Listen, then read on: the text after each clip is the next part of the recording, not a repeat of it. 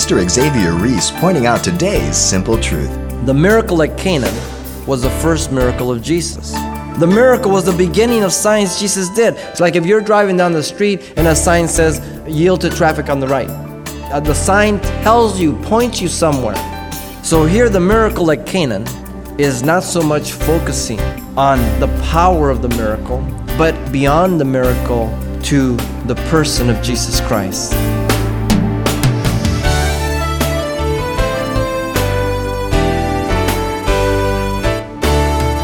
Welcome to Simple Truths, the daily half hour study of God's Word with Xavier Reese, Senior Pastor of Calvary Chapel of Pasadena, California. Flashing lights, bright colors, anything out of the ordinary is often used to draw our attention to not just the messenger, but even more so to the message.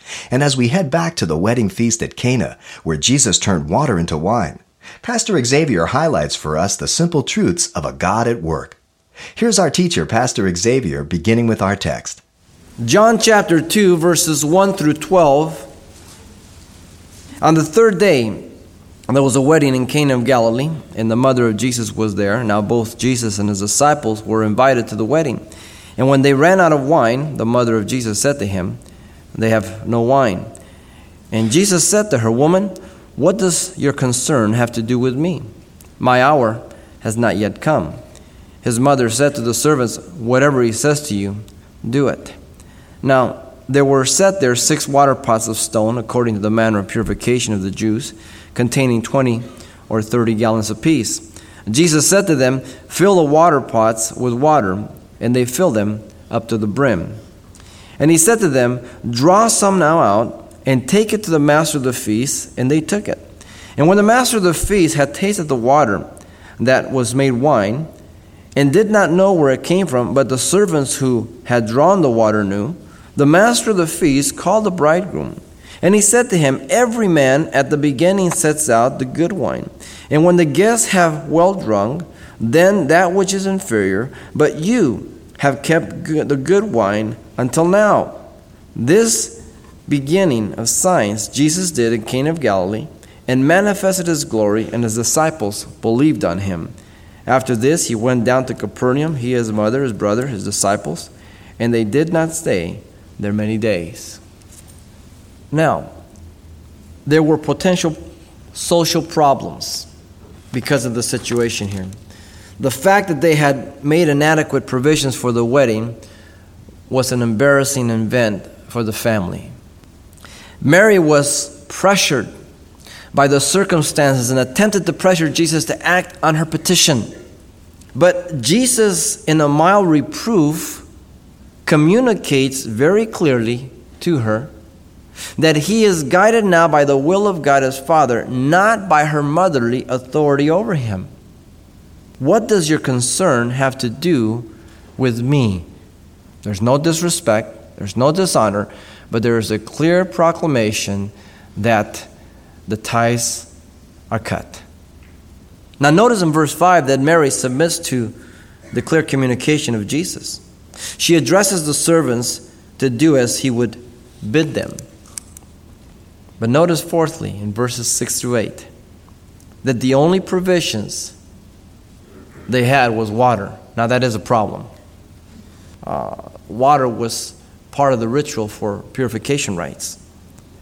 And then Jesus told the servant to draw some out and take it to the master of the feast in verse 8. I mean, you've got all these people here. you have no more wine. What do you do? The miracle at Cana was the first miracle of Jesus, verse 11 and 12 tells us.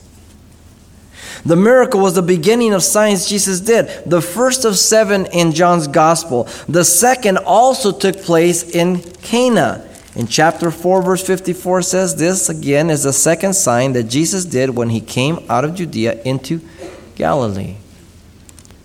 Now, the word manifested means to reveal.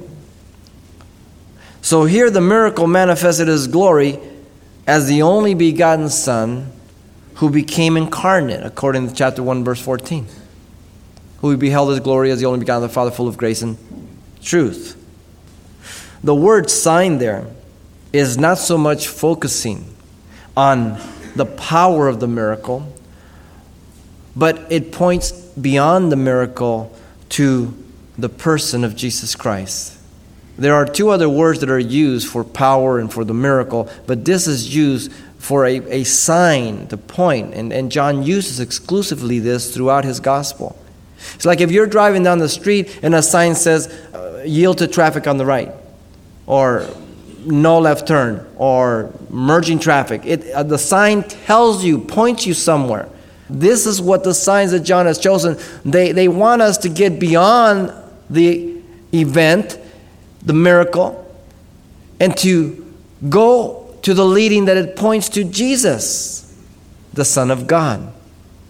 Faith is active for John, and the climax of every encounter is that through these signs written, people will believe that he is the Christ, the Son of God, and that believing in his name, you might have eternal life. John 20, 31. So these signs point to Jesus. Don't get so caught up in the sign, they point you to Jesus, the person of the Messiah, the Son of God. Too many people get caught up with miracles, signs, and wonders. And they're so busy about their miracles, their signs, this and that, that there's really no relationship or, or real walking with Jesus. It's always from tent meeting to tent meeting, from convention to convention. They're miracle buffs. Just like there's prophecy buffs, right? Prophecy is just one part of our aspect of the Christian life. Make sure you study the whole of the scriptures, the whole counsel of God, not just some specific area. Now, God may call you into a specific area, but you're well rounded. And you're not just myopic, you're not just looking through the knot hole in the fence. Stick your head over the fence and see the whole thing. Then, when you look through the knot hole, you'll be able to identify where it fits and you'll know. They had already believed in him as the Son of God and the King of Israel, according to Nathanael in chapter 1, verse 49. But notice also the miracle moved Jesus on to his ministry headquarters in verse 12. Capernaum was 20 miles from Cana on the Sea of Galilee, and Jesus pronounced woes over Capernaum he says, Woe to you, Chorazin, woe to you, Bethsaida, woe to you, Capernaum, because if the mighty works had been done and you had been done in Sodom and Gomorrah, they would have repented long ago. The measure of light they had received was the greatest. They had the Son of God, and they rejected his witness. And so Jesus proclaims woes, judgments to them. And Capernaum was one of those cities. Matthew 11 23 tells us that. Now, notice his company his company was divided. His mother believed in him, certainly, but his brothers did not believe in him. Chapter 7, verse 5 tells us that. As a matter of fact, there they say, Well, listen, if you're the Messiah, why don't you go up and, and reveal yourself? It must have been tough growing up in the house of Mary and Joseph. Now, some of you say, Well, you, you don't know how bad I have it at home. Well, I'm, I'm sure I don't, but I know Jesus does. All his brothers and sisters didn't believe in him. He knows exactly how you feel, what you go through, so you can go to him. Then you have his disciples, and certainly they believed and they kept on believing.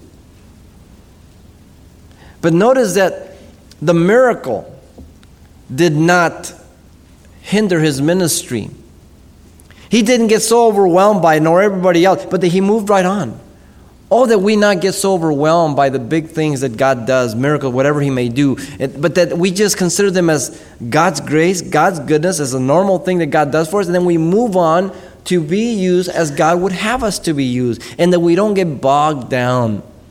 That we don't think of ourselves so serious, or we think of ourselves so important or so spiritual that pretty soon we just we don't have to go any longer. We don't have to do anymore. We don't have to progress anymore because we have arrived. Paul tells the Corinthians, I wish you did arrive. We'd be reigning with you. How interesting. And so the proclamation at the wedding resulted in God's glory being manifested. Isn't that what it's all about? Doesn't God take the problems of our life, the situations of our life, so that He might work in and through them, that He might receive the glory, and that we might be changed? He does that all the time. Now, let's finish up by looking at some principles from the wedding that will help us out. First of all, the Lord Jesus approved and commended marriage for man and for woman as his institution. He was present. He gave it to Adam and Eve back in Genesis, Genesis 2 24 and 25. For this cause shall a man leave his father and mother and cleave to his wife, and the two shall become one flesh. Uh, young men, make sure that you leave your mommy. Young ladies, make sure that you leave your daddies. That doesn't mean you abandon them. That doesn't mean you become a stranger. That means that you sever the authority of that old home. And now, ladies, your husband is your authority. And his authority is tempered by the scriptures. He's not there to knock you around like a punching bag. He's not there to abuse you as a sex object. He's there to love you as Christ loves the church. Ladies, you make sure you sever your relationship in terms of authority from your father. He no longer has a say so over you. He does not call the shots. Uh, in laws, alias outlaws, back off. Don't create problem for your children. There are concentric circles. The outer circle is your friends. That outer circle does not come into the inner circle unless it is allowed by your family. You bring certain friends into the family by permission.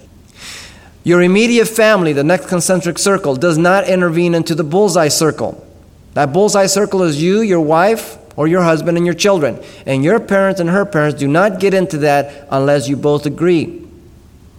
Very, very important. And I'll tell you what, you know how many marriages are messed up because of in laws? Because they won't keep their nose out of their business? How interesting. God uses the figure of marriage throughout the Old and New Testament for our relationship to Him. As a matter of fact, Isaiah 54 5 says, For your Maker is your husband, your Redeemer, the Holy One of Israel. And there are many other passages. In the New Testament, Paul the Apostle says, For I am jealous for you with godly jealousy, for I have betrothed you as one husband, or to one husband, that I may present you as a chaste virgin to Christ. 2 Corinthians 11 2. And what should we say about Paul's incredible chapter of Ephesians 5, verse 21 through 33, where he puts a, a parallel side by side Christ to the church and husbands to the wife. Oh, what a, an incredible, an incredible analogy. That's the epitome of our relationship. Secondly, the most important person in a wedding is Jesus, not the bride and the groom. The focus of the wedding in Cana was on Christ, not the groom. He's only mentioned once, and he's not mentioned by Christ. He's mentioned because of the wine. Did you realize that the bride wasn't even mentioned? She's not around. Why? Because John wants us to focus on the important person of a wedding. It is Jesus Christ. If Jesus Christ is not there, that marriage is doomed. It's a matter of time. And even if you can maintain a civil relationship, you will share less and short of what God wants you to experience. And if you should be compatible and have an amiable relationship, when you die, you will be separated from God.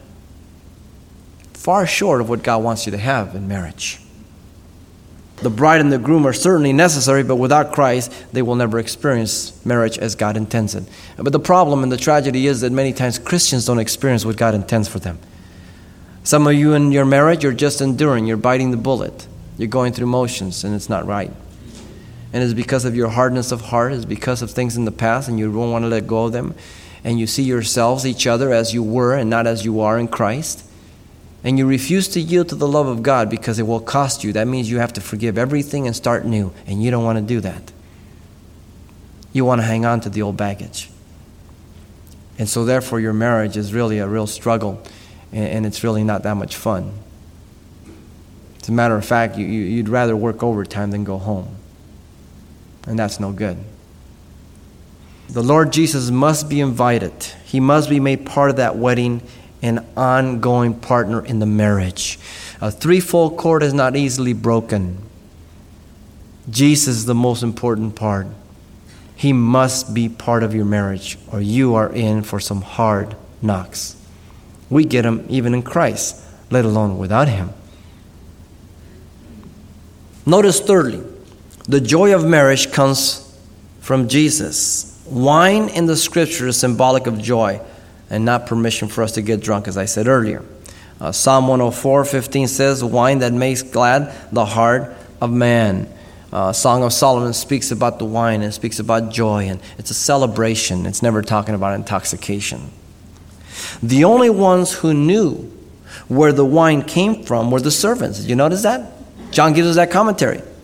There will be people in your life, if you are a faithful servant, if you are being a type of Christ, and, and if you are trying to please God and you're dying to yourself in your marriage, there will be people who will attempt to give glory and credit to you for your marriage. Don't you dare let them. Because I, as a servant of God, know that it's Jesus and not you and your bride. Only us, the servants, know other people who don't know Christ say, oh boy, they've got their act together, you know, because he's financially stable and, you know, he's a real smart guy. He's got a neat character. He got a good family and, the, you know, all this stuff. And we're going, no, no, no, no. It's because Jesus. That's why. The servants know. We know. The Lord knows. But everybody else is oblivious because everybody's always trying to look for credit and to give credit, but they don't want to give any to God. You know what I mean? No way. The joy that Jesus gives in marriage is many times, so through the most difficult and the most painful times. And if we are willing to admit, we would not change those for any amount of money. We certainly don't want to go through them again. But we wouldn't change them for any money because they have changed us. They have made us more like Christ. And it is in these difficult times, these tragic times, even when there's unfaithfulness, even when there's just break of trust or whatever may be, just a difficulty, that if you both are willing to submit yourself to the Lord Jesus Christ, then He will take you through and put joy in your life, and you will never, ever exchange those for any amount of money because they have made you more like Him and less like you. And that is good news. And you learn to be open to His love. And it costs you. Yes, it costs you. But it's good. Absolutely good. Fourthly, the quality of joy of marriage is to increase contrary to tradition. You see, he, he kept the best of the last. Most marriages and relationships begin good and passionate. In fact, they can't keep their hands off each other. That's part of the problem. Then, after the newness of passion of lust wanes and wears away, the commitment and passion wanes also. I mean, you see these guys, they're just so, you know, chivalry. Oh, yes, let me open the door for you, hon, this and that. Oh, can I help you, this and that? And, you know, after a year married, and, you know, and gets out of the car and goes in the store and looks out, and she's still sitting in the car and says, What's the matter? Get out. and she's looking, you know, what happened? You know, the first year you say, Oh, you got a sniffle? Oh, go to the doctor, hon. Then, third year down the line, oh, Are you sick again? then, five years down the line, ah, you're going to cost me money again? You have to go to the doctor? How fast it wanes. The Christian is to begin with fervent joy and commitment, and they are to increase, contrary to the world. Now, did you begin good with your wife and your husband? Great. And keep the temperature rising. Cultivate your relationship. Do not put your relationship with your wife or husband on cruise control. You better be cultivating, you better be working at falling in love with your mate. You better still date. You better still get around.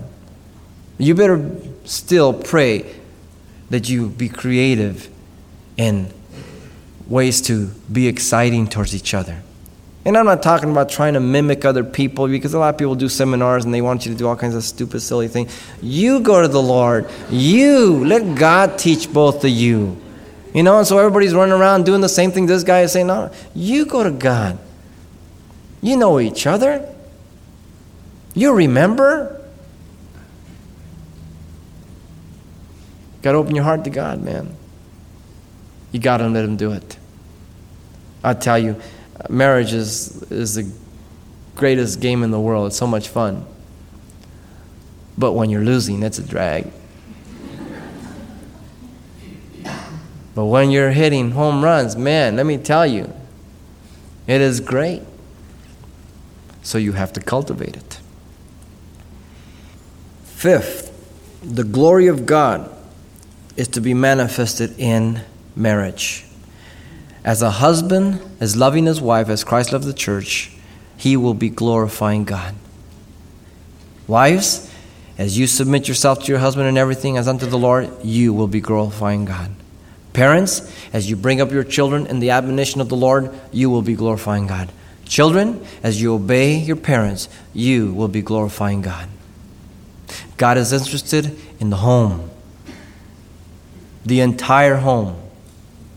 Sixth and last, the miracle of Jesus in your marriage should cause you to believe more in Jesus, even as the disciples.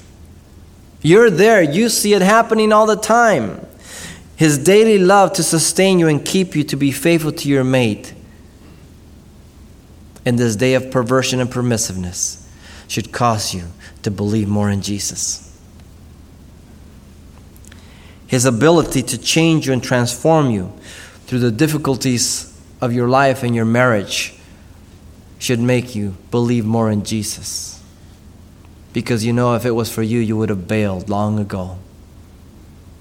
You would have never been as loving as you are. His mercies that are meted to you out every morning new should make you believe more in Jesus. Because if He gave you and me what we deserve, we would not be here this morning. His wisdom to run my home and my life should cause me and you to believe more in Jesus as He manifests Himself from day to day, from glory to glory, even by the Spirit of God. Mm. The principles from the wedding will bless us and will glorify God if we look at them, if we apply them. And so the wedding feast at Cana has shown us four important things. The people at the wedding were pointed out by John. They're specific for us to observe. The problem at the wedding was not a light matter, and neither are the problems in many of our marriages, right? But He is sufficient. The proclamation at the wedding resulted in God's glory being manifested, and that's what He's looking for all the time and the principles for the wedding will bless us if we will obey and bring God glory. May God give us wisdom. May He make strong homes and marriages. May He strengthen your commitment to your mate. May you put your hand to the plow and not look back. May you forget those things that are behind and press forward to the things that are ahead. May you look to Jesus, the author and the finisher of your faith. Pastor Xavier Reese with some good encouragement drawing principles for marriage from the wedding feast at Cana and winding up a study from the Gospel of John. Now you can hear this message again if you like online anytime by selecting today's date under the radio tab at calvarychapelpasadena.com. But there's much more to come right here next time as well. But if you can't join us then, you can always pick up a copy of this message on CD for only $4. Mention the title, The Wedding Feast at Cana and by the way, this is also a great way to pass along this teaching to others you know. Once again, the title is The Wedding Feast at Cana, yours for including just $4 when you write to Simple Truths, 2200 East Colorado Boulevard, Pasadena, California, 91107. Again, that's Simple Truths, 2200 East Colorado Boulevard, Pasadena, California, 91107. You know, it really means a lot when we hear from you, our listener friends, that our radio outreach is ministering to you. So contact us soon, and when you do, please let us know the call letters of this station. Still haven't found what you're looking for?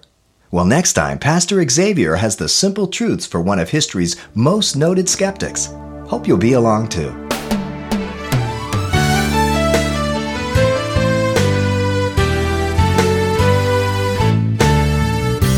Simple Truths with Pastor Xavier Reese, a daily half hour broadcast, is a radio ministry of Calvary Chapel of Pasadena, California. www.calvarychapelpasadena.com.